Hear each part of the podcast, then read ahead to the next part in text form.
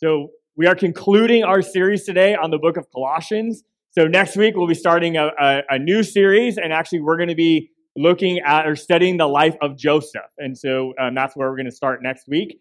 And so going into the Old Testament, not the Joseph of the in the Christmas story, but the Old Testament Joseph. So we're going to be uh, looking at that starting next week. But today we are wrapping up our study on the book of Colossians. And just as we've seen through the last several weeks, as we worked our way through uh, this New Testament letter, um, the, the, the real core of this letter is not evangelistic. Uh, even though it presents this uh, very clear statement on who Christ is in chapter one, and, and we saw that, uh, you know, that clear foundation and that, that, that just vivid biblical description of our Messiah. And, yet that is the core of our faith, it is the core of our salvation and of the gospel message. And, and, and yet, mo- the rest of the letter really pre, um, presupposes the fact that you have received Christ as your Savior. And, and we, we see that um, even in the intro and, and, the, the thesis statement of the entire letter. It's found in Colossians 1.10, um, where it, it's, a, it's the next thought, right? Once you, you pray and receive Christ as your Savior, then what comes after that? And, and in verse 10, it says, Then the way you live will always honor and please the Lord and your lives will produce every kind of good fruit. And all the while, you will grow as you learn to know God better and better. And, and, and, as you know, our vision statement is join the journey. And, and we know that's how you join the journey of faith is by receiving Christ as your personal Lord and Savior, praying and, and confessing your sin, inviting Him into your life, right? And do that. And that's how you are saved. And that's how you start a new journey in life, a journey of faith, of moving more and more uh, closer to Christ. As He says, right? That's, that's our goal is to, to grow and to learn about God more and more every day. And, and as we do that, though, we, we see that comes all kinds of these different challenges in areas of our life, and we're like that we even need to have our eyes open to or or change our, our perspective or or and and or even our heart condition to be you know manifested as the spirit lives in our lives and transforms our hearts and minds to be more and more like god and, and as as we live out our faith every day and as we, we see that, again, the premise of everything we've learned through this letter is that if you don't have Christ, and you don't have the Holy Spirit living in your heart and, and his, his love and his presence in your life, is that everything that's described in here will be impossible to do on your own power. And, and when we see that, if you try to do it on your own power, you will just get frustrated. And, and, and it'll be, it'll make things harder for you. And yet, as we look at this and, and through, this is a very important premise, right, of this entire letter and all that, that comes out uh, of it. It starts with receiving Christ as your Savior, right, and becoming the Lord of your life, a fully surrendering of your heart, uh, so that you can, uh, again, be transformed by the Holy Spirit every day as we journey with Him. And as this letter now culminates into this passage we're looking at today, um, and so uh, if you have your uh, your Bible with you, invite you to open with me to Colossians chapter 3, because uh, we are going to wrap up the end part of 3 where we left off last week, um, and then into chapter 4 as we wrap up this letter.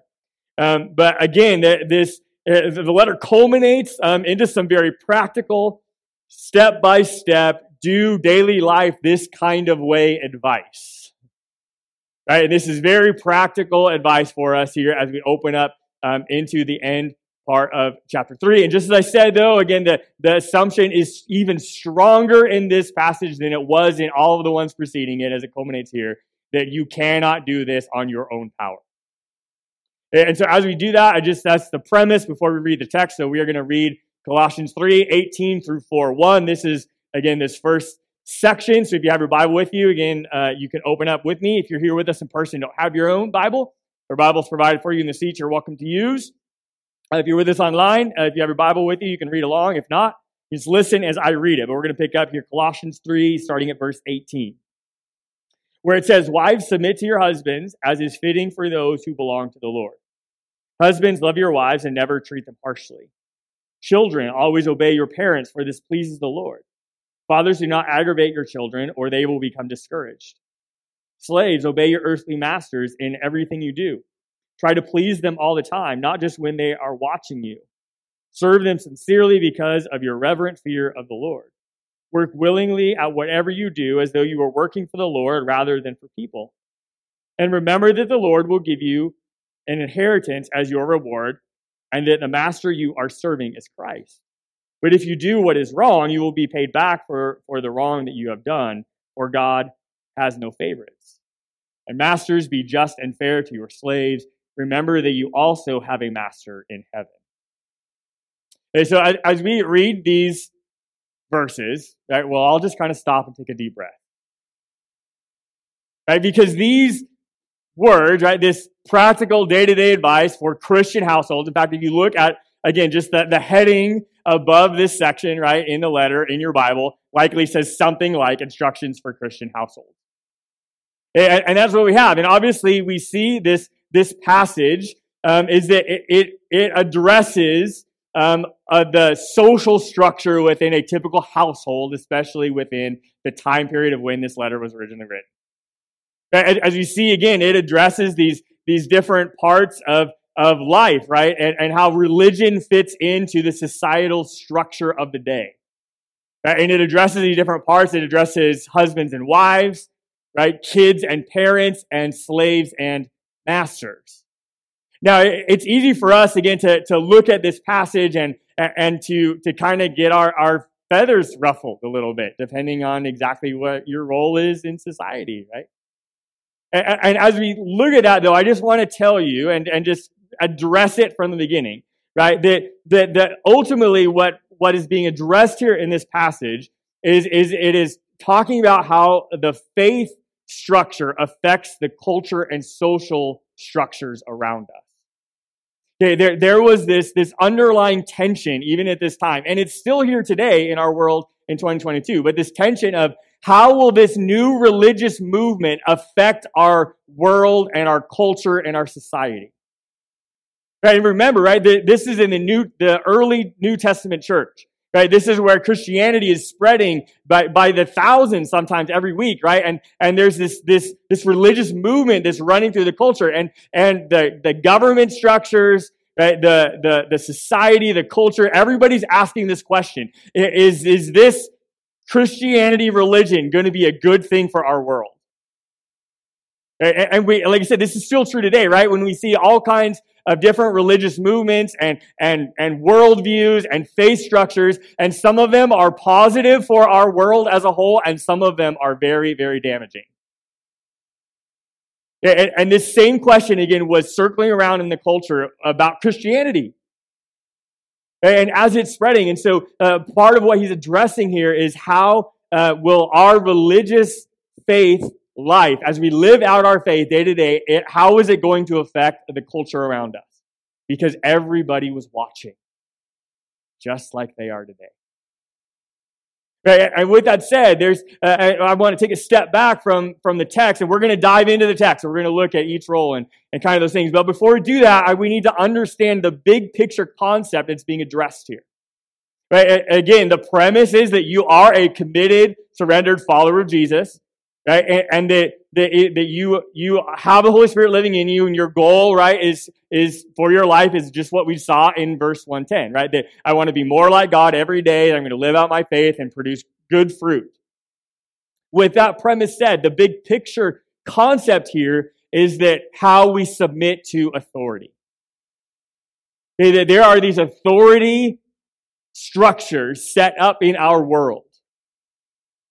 And, and how are we going to um, fit into those? How are we going to submit to those? How are we going to live into those? Are we going to live into those or are we going to push back on them because of our faith? And, and, and this is the bigger picture concept that's being addressed. How are we going to submit to authority? As you see, there are three different daily life authority structures that are presented in this text. It's a hus- the husband and wife relationship, the parents and children relationship and the master and slave relationship. As we look at these uh, in these structures within the, the world culture, right, that's being addressed and within the household, um, that, that as they are addressed, notice the, the subordinate as well as the authority figure are both addressed. They're both given instructions. And, and as it goes through this, it, it always addresses um, the subordinate first. And again, in this social structure that's addressed, the, the, the subordinate figure within these authority structures is wives, children, and slaves. You know, as we look at that, also the authority figure is then addressed right after them. Okay, now, to say, as we look at this structure, right, the, the, the roles that are addressed, this is what a typical household situation would have looked like in the ancient world at the original writing of the letter. Okay, and that this is true whether it was in Christian households or non-Christian households or Roman households or Greek, you know, or around a, wide swath of the world culture at that time. Um, in the ancient world, uh, it was these authority structures. Right now, the interesting thing is as we look at that, again, looking at that context of it as, as this advice is given, um, is that the authority figure that is addressed, right, the husband, the parent, and the master in all three of these situations, typically in a normal household in that time, would have been the same person. Right? It was the same person. The, the male head of the house, right? That's, that's the way the household is structured. Right? And, and in fact, in most of the world today, it's still structured that way very strongly. Right? And as we see that, we just understand that, again, we, we couldn't get lost in the weeds, right, in, in these specific roles and, again, gender roles and all these kind of things, but that's not, I mean, it is part of what's being addressed, but it's not the whole picture of what's being addressed in this passage. It is, is the bigger picture concept is how do we submit to authority? And it's important that we acknowledge the social construct, again, when this letter was originally written. It was a very male dominated society. Right? And like I said, which is still true around most of our world. And so as we see the big picture concept here is how do we submit to authority? That then we are also given in this text the key to living this out. Okay? And the key to living this out is that Christ is the ultimate authority. Right? That, that, regardless of what role you're in, regardless of, of where you fall in any of these social constructs, right? And, and regardless of, of wherever you are, that, that this fact is always true. Right? That Christ is the ultimate authority. And, and as we see this and as it's addressed, okay, that Jesus needs to always be first in all of these relationships that's addressed in this text and everything that's not addressed in the text. That, that Christ is first. In core value number one, Christ is the destination of our journey. Again, this is a presupposed assumption. Right? In fact, if you look back through the text, we've already established this well every time, right? Every sermon as we work through the whole letter of Colossians always comes back to this, right? This is the big premise of the entire letter. Is that Christ is the ultimate authority. And, and like I said, as it all culminates into this day to day advice of, of, of, how we address authority in our lives and within our social structures, um, this is more important in this text than it has been through all of the rest of the letter. And this, the pre-assumption is that, that Christ is the ultimate authority, and if Christ is the ultimate authority, that means you are a committed follower of Jesus. And this assumption is also given for every role that is addressed, right, in this passage. That is true for, again, the husband and the, the father and the master, right? That is, again, in their social structure was typically the same person, but they're also assumed that that's true of the wife, right, of the children, and of the slaves. Now, as we look at that, again, just keep this in our mind. This is the, the, pre, the presupposed assumption. Right? In fact, we see that uh, in the very last sentence, right? The, the conclusion of this text in, in 4.1, the second part of verse 4.1, it says, remember that you also have a master in heaven. Right? The, no matter where you fall, right, in the, in the ranks of society, this is always true. That your, are all of our real master, true master, the true ultimate authority is Christ. Hey, now that we, we see that, right, the foundation's been laid, now let's, let's dive into um, these different uh, social structure relationships that are addressed. The first one is wife and husband. And again, this is verses 18 and 19. Okay, and I will say, again, as, as we see this, as we see these verses, okay, we, we see exactly what the verses say, right? It says, Wives, submit to your husbands as is fitting for those who belong to the Lord. And husbands, love your wives and never treat them harshly. Now, as we look at these verses, I, I will say is that this verse 18, okay, Colossians 3.18, okay, it is a verse that is used out of context all the time. Okay, so I know, I, I see, I can just feel like a cumulative deep breath from all of the women in the room. Right? That, uh, to say that, okay, this, and I say it is, it is used out of context all the time. And, and I'll say this verse, I can very confidently say that Colossians 3.18 is not chauvinistic or authoritarian at all in its original context. It, it's not. Again, and I say that with, with complete confidence. Okay, and, and as we dive into that, I'm going to show you why I say that so confident. Okay, because the, the text does not go there at all, in fact. Okay, the, the problem is, again, if it's used out of context, is, is because if we only use verse 18 and it's used out of context, it only addresses the subordinate. And yet, that's the structure of this entire passage is it addresses both the, the subordinate and the, the authority figure. And when if you use verse 18 out of con, or just 18, if you only address the subordinate, then it, it is, it is misinterpreted. Right? And so in order to keep it in correct context, okay, is that we need to read both verses together, 18 and 19. Now, this is true with all three of these uh, relationships that are addressed, okay, with wife and husband, with children and parent, and slave masters. Again, we're going to go into those other ones, but as know that, that this is true, right? We have to look at the entire um, thought, right, in order to, to get what it's truly teaching us. Again, we cannot read just verse 18. We have to keep going and complete the thought and include 19 because they go together. And, and so when we read 18, right, again, the, if it's used, wives, submit to your husbands as is fitting for those who belong to the Lord. If this was chauvinistic or authoritarian, then the directive, the next thought, the next directive to the husband would be husband's rule over your wife. If it was authoritarian or chauvinistic in any way, that would be the next line. But it's not, is it? What is the next line? Husbands, love your wives and never treat them harshly.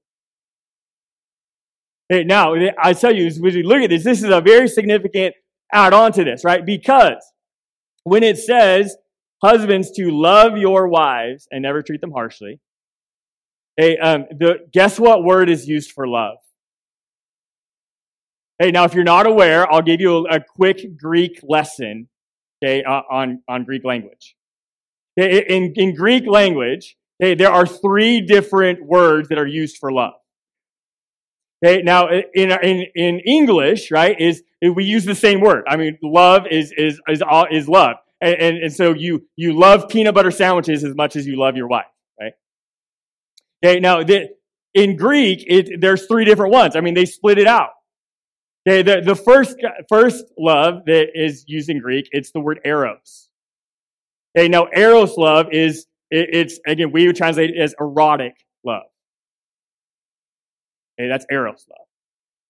Okay, now the, the second word that's used in Greek for love is phileo. Okay, phileo is, is friendship love. Again, we even translate that in English, right? Is like even Philadelphia, right? Is this city of brotherly love, right? It's, it's talking about, again, friendship love, right? It's phileo love. And then the third word that is used for love in Greek um, is agape.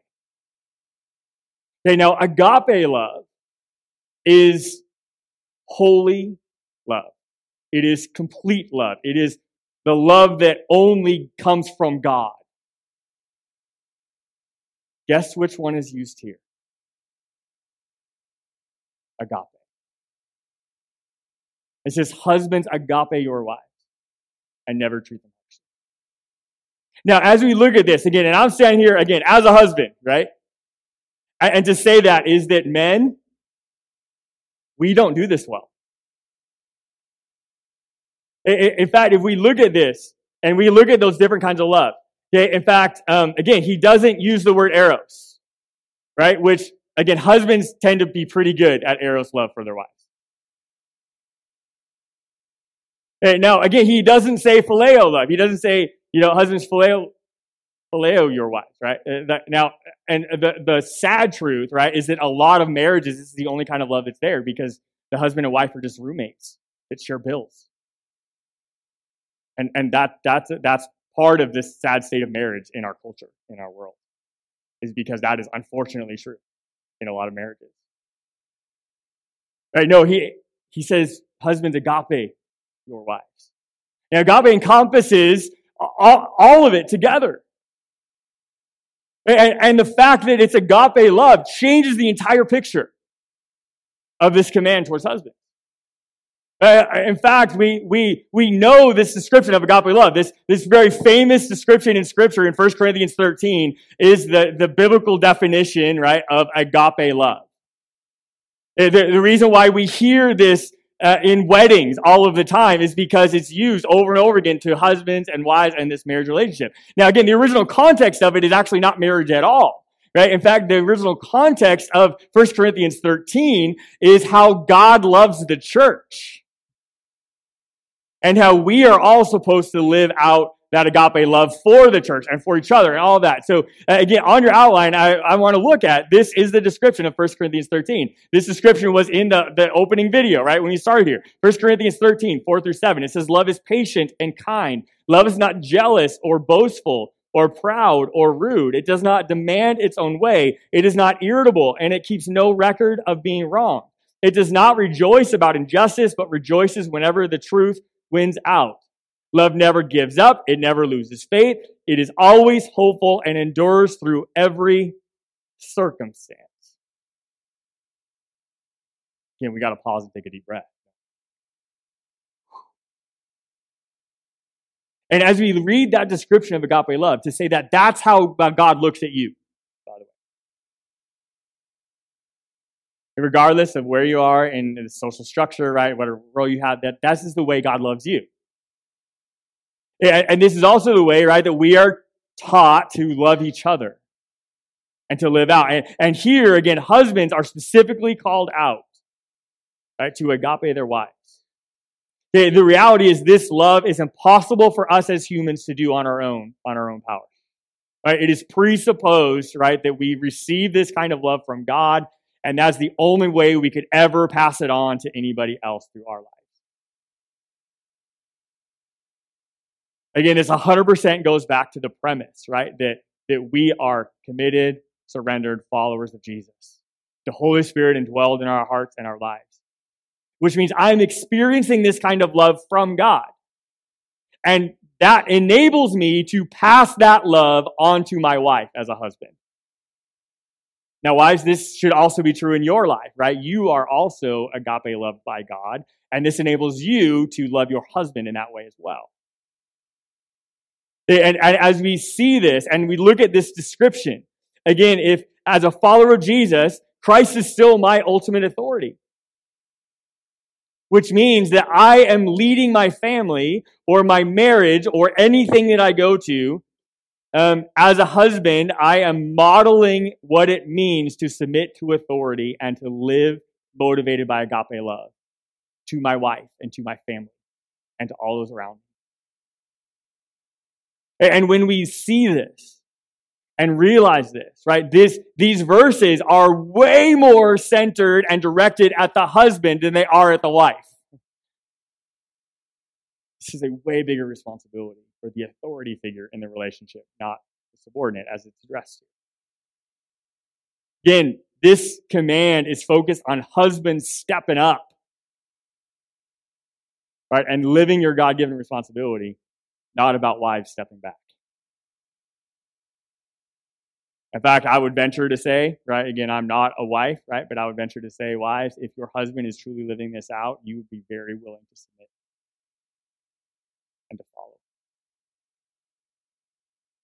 And, and as, as we realize that, right, that again, that there's this, this love of God that permeates our marriage relationship. Here we go back to the premise of the entire passage that Christ is the ultimate authority. Now, as we say this and we look at this, I, I realize again is that this is describing God's ideal plan and God's ideal situation. Right? And we all know, again, whether it's in marriage or just in life, right, that we rarely end up in the ideal situation. Again, the ideal situation is that both the husband and the wife are, are committed to Christ and walking with him daily, and, and the agape love is present in their relationship. And yet, the reality we know, the reality in our world, right, is that is that that's not what we typically find ourselves in. Again, if the other person in the marriage is not a believer, right, or isn't loving you with agape love, the, the truth is, if that's true in your life, right, and, and again, the reality is, right, is even, I mean, it's not true in our lives, right, because we, we all God's help and we always fall short because we humans are really good at messing stuff up, right, when God designs it and then we go and mess it up, right, and, and then, but then God steps in with his agape love and he forgives us and transforms us to help us to do better, and then we just mess it up again with our own human, you know, and, and we go into this. But the reality is, is if if the other person in marriage isn't living up to this, it doesn't mean that you're off the hook. Right? Whether you're a wife or a husband or what your marriage situation is, but or whatever it is, right, is is that you have to focus on what you you have control over. And guess what? You have control over is you. Uh, and your own faith walk and and the way that God loves you and how you live that out eh, and, and again, I, this is something that I've said to my kids over and over and over again, right? Control what you can control, and that is you. You can't control how the other person reacts, you can't control what they do, right? And so, but, but ultimately, it always goes back to Christ as the ultimate authority. And so again, you you do live into this. If you are as as surrendered to Christ, even if your spouse isn't, you still live this out as much as you can, and you still live within, you know, and love them, right? And and, and do what's commanded to live out our faith every day, right? And, until it crosses where you, you know you're choosing them over Christ. And if it's to that point where you have to choose them over Christ, you have to choose Christ. Because Christ is the ultimate authority. And, and, and so as we see this, right, is, is again, whether you're married or you're not, there's some, some really practical things to live out here. Regardless of your marriage situation, regardless of your role or your gender. We focus on what you have control over, and that's you and your own faith journey and your own uh, you know, commitment to Christ and, and to receiving agape love and passing that on to those others. First is husbands and wives, and the next one we, we look at is children and parents. Yeah, these are addressed in verses 20 and 21. It says, Children, obey your parents, for this pleases the Lord. And fathers, do not aggravate your children, or they will become discouraged. Again, children are addressed first, right? And again, the goal here, as we see, is not just behavior modification for our kids, but to truly have a heart that is focused on pleasing God. Notice, again, what's the motivation for the children to obey their parents? It doesn't say children obey your parents so they are pleased. Right? It's children obey your parents where this pleases the Lord. Again, it, t- it speaks to the goal of our life, right? Regardless of where we are in our phase of life, even as children.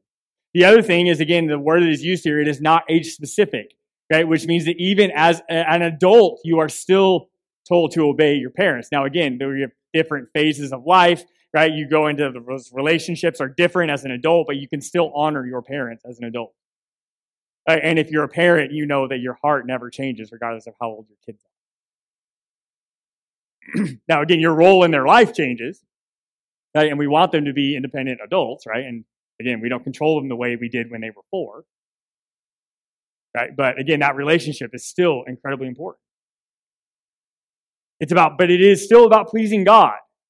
Right? And then it, addresses fathers. And again, this is addressed to the authority figure within the household.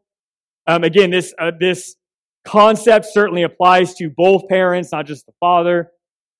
And again, scripture speaks over and over again about the need for and the value of discipline right? And especially as parents, again, we, we need to discipline our kids.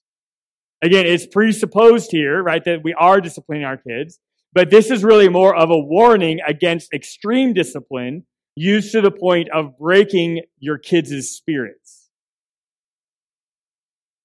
You aren't supposed to be your kid's best friend, right? Meaning we need to discipline them, but we also should not be resented by them or feared by them or, you know, or, um, again, have be to break their spirit.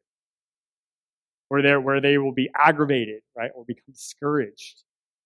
Again, parents, this is not an easy challenge, right, to find that balance, but it is one that we are called to because agape love, right, when we agape love our kids, again, is we, we have to parent them so that they grow to be more like Christ too. We are modeling to them what it means to please the Lord. and the next, as we move on, the next one, right, is slaves and masters. As it addresses this, again, slaves are addressed uh, in verses 22 through 25, and then again in 4 1 is where we, uh, it addresses the masters. And again, before we jump into this, this text, again, as we've already looked at it, um, if you're not married and you don't have kids in your home, guess what? You're not off the hook here in this passage. Okay? because uh, this passage, as it addressed, slaves are addressed. This is the most extensive section. Okay? And the reason why it's the most extensive section in this text is because it is the most widely applicable part of the text. We need to make sure we don't get hung up on the terms slave and master. I understand that those are loaded terms. Those are ones that come with a lot of, of baggage and history. And, and again, the, the, the reality is, again, that that's really, that's not what I believe this passage is addressing, that all that goes with those. And so let's kind of set those terms aside, right? And because the reality is that this is, again, talking about authority structure. And regardless of what we call it in our society, right, is that we are all working, right, for an authority figure. And, and I believe, again, that that's the context of what's being addressed here. Okay, now, um, and the reality, when you even just look at the spiritual realms and uh, even the teaching of the gospel message, is, is that we are told over and over again that we are all slaves to something. We are either slaves to our sinful nature or we are slaves to Christ. Okay, and, and this is addressed um, again, in several different places without scripture, um, Romans 6 and 1 Corinthians 7 are two places that address it very directly and literally use the term slaves to Christ. Hey, now, if you want to dive into that, I encourage you to do that. There's a lot there. Hey, now, but, but we're going to skip over that at this moment right now today. Hey, but what is of great significance in these few verses uh, is as we look at that, all of these few verses that address the slaves and masters, there are five references in these few verses that addresses Christ as our Lord. Right? And that is very significant. In just these few verses, it addresses it five times. Okay, towards the slaves and to the masters. Okay, we see it, it all, the advice to, to the slaves, again, culminates in verses 23 and 24, where it says that work willingly to at whatever you do, as though you were working for the Lord rather than for people. Remember that the Lord will give you an inheritance as your reward and that the master you are serving is Christ. And I say this culminates because we are all slaves to something. Right? Re- regardless of where you fall in society's, you know, authority ladder, regardless of, of anything else in our lives, is we are all slaves to something. And this is advice that we all need to live out as followers of Jesus in every context of our life. Right? Whether it's your actual boss at your job, right? Whether it's again the social structure within our culture, right? And or whatever it is, is that we we all need to live this out. This is wonderful advice. Can you imagine what our lives, our world, our culture would be like if if everybody was living these out? Just think about that for a moment. Well, the reality is it would be heaven. Right? And that is God's will. Right? And that's God's plan too, by the way, because this world's not our home. Remember, we talked about that last. Right? And, and as we think about that, and again, as we all live this out, then again, this, we move on from slaves to, to masters. And again, this is something that, that we all, are, because we all have authority at some level in our lives as well, right? right? We, and, and the, the reality of that, right, is in Colossians 4 1, where he says, Masters, be just and fair to your slaves. Be just and fair to your slaves. Again, don't lord your authority over others. Right? Be just and fair. Because remember that you also have a master in heaven. The ultimate authority is Christ, and that is always true. He's, have I been strong enough on that point? Christ is the ultimate authority. Right? Do we get it? Right? We know that. Again, it's so strong in the text. And, and as we look at these things, and as we look at these verses, and then uh, again, we, we come to the, the final practical advice of the entire letter. Okay, the, the summary verses of the entire letter of, of the book of Colossians is found in Colossians 4 2 to verse 6. Okay, Colossians 4 2 through 6. Okay, where it says, it says to devote yourselves to prayer with an alert mind and a thankful heart.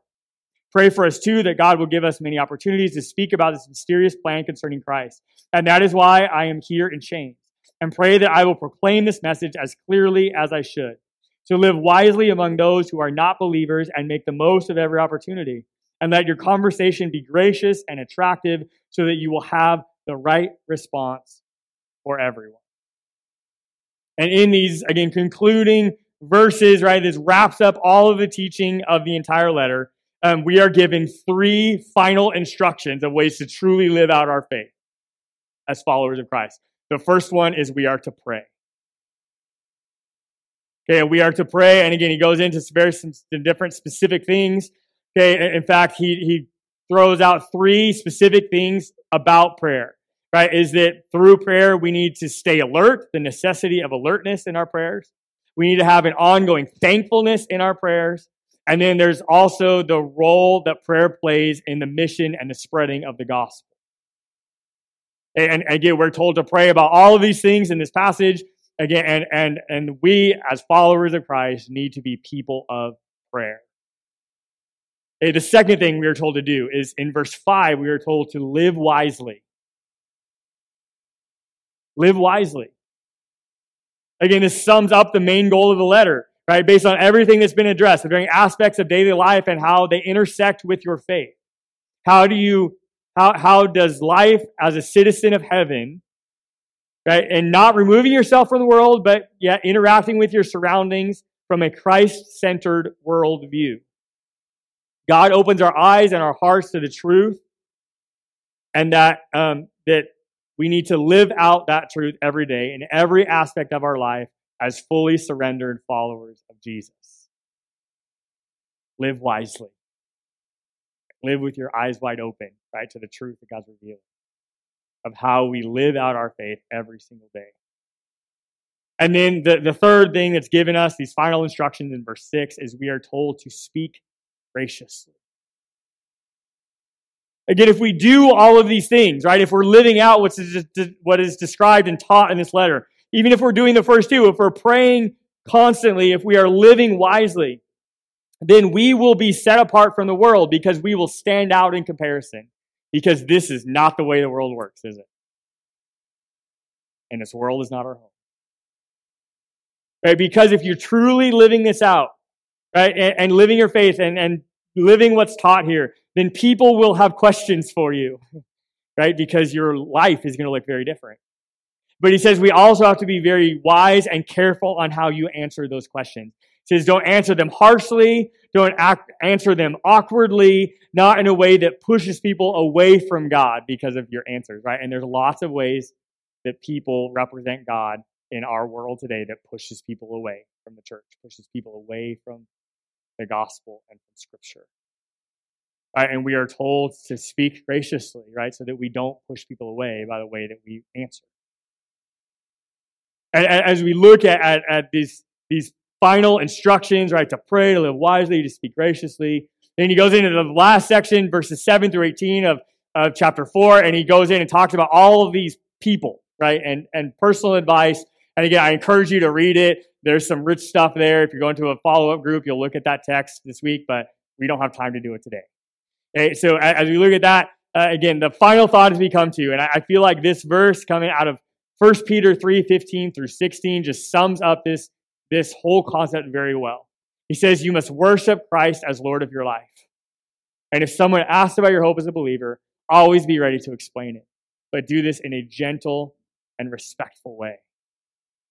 Again, as we wrap up the book of Colossians, uh, is, is one, it pre, pre assumes that you have received Christ as your Savior and you're walking with Him daily, right? And that your life is producing good fruit. And if that's not true in your life, if you haven't accepted Christ, then I hope that you will do that today. If, if you have, I hope that your life is producing good fruit. And if that's not true of your life, then take a step of commitment and move forward in your faith, be more like Christ so that it will. Again, I don't know where you're, where you're at in your journey, what step you need to make, what God's asking you to do, but I, I pray that you would commit to that before you leave here today. Lord God, we are thankful, God, that you are our ultimate authority. And God, that as that authority, Lord, you love us with a agape love. God, you made a way for us to be saved and to walk with you, to be transformed by your Spirit. Lord, that you made our real home heaven, and we're thankful for that, God. And Lord, when we get to that place, when our earthly faith journey ends, our heavenly journey begins, Lord, we long to hear those words, well done. And God, we are challenged greatly in the book of Colossians, God, to live out our faith every day. And I pray that as we go from here today, as we wrap up this study, God, that you will help us to truly live out these words in our lives. Regardless of where we are in our faith journey, God, of the role we're in in our lives, of, Lord, help us to never forget that you are our ultimate authority. God, that you love us with agape love and models, Lord, how for us to love others and guide us, Lord, as we go this week, and we live that out, and as we can share your gospel with those, God, that notice something different about our lives. Help us, God, to, to, to walk in faith, to pray, to live wisely, God, and to always speak graciously. Lord, guide us this week as we live as your church. Thank you, God, for changing us and transforming us and being with us through every step of our journey. Guide us as we go in Jesus' name.